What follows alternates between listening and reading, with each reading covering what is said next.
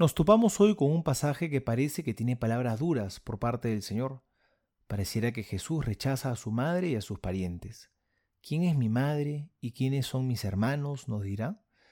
Todos sabemos que los vínculos de sangre son importantes. Sin embargo, hay un vínculo que es mucho más profundo aún, que arraiga mucho más a las personas. Son los vínculos espirituales, que brotan de entregarle la propia vida a Dios, de haber oído su palabra y haberla puesto por obra, que brotan de cumplir la voluntad del Padre. Sabemos que María era la madre de Jesús, que le llevó en su propio vientre por nueve meses, pero sabemos también que antes de eso ya lo llevaba en su corazón, porque había en ella un profundo amor a Dios.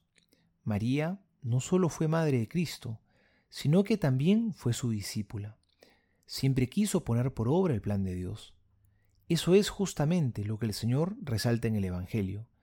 Mi madre y mis hermanos son los que cumplen la voluntad de Dios. Ese es el verdadero parentesco con Jesucristo.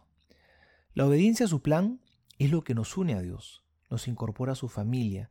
Es un vínculo más fuerte que el de la sangre solamente, porque nos une en un mismo cuerpo con Dios. Y por eso esta respuesta, lejos de ser un rechazo a María, es un profundo halago que Jesús pronuncia a su madre. En ella brillaba el amor a Dios y el gran deseo de poner por obra su plan. Ojalá que el Señor también pueda decir eso de nosotros. Ahí están mis hermanos, porque ante todo lo que buscan es cumplir la voluntad de mi Padre.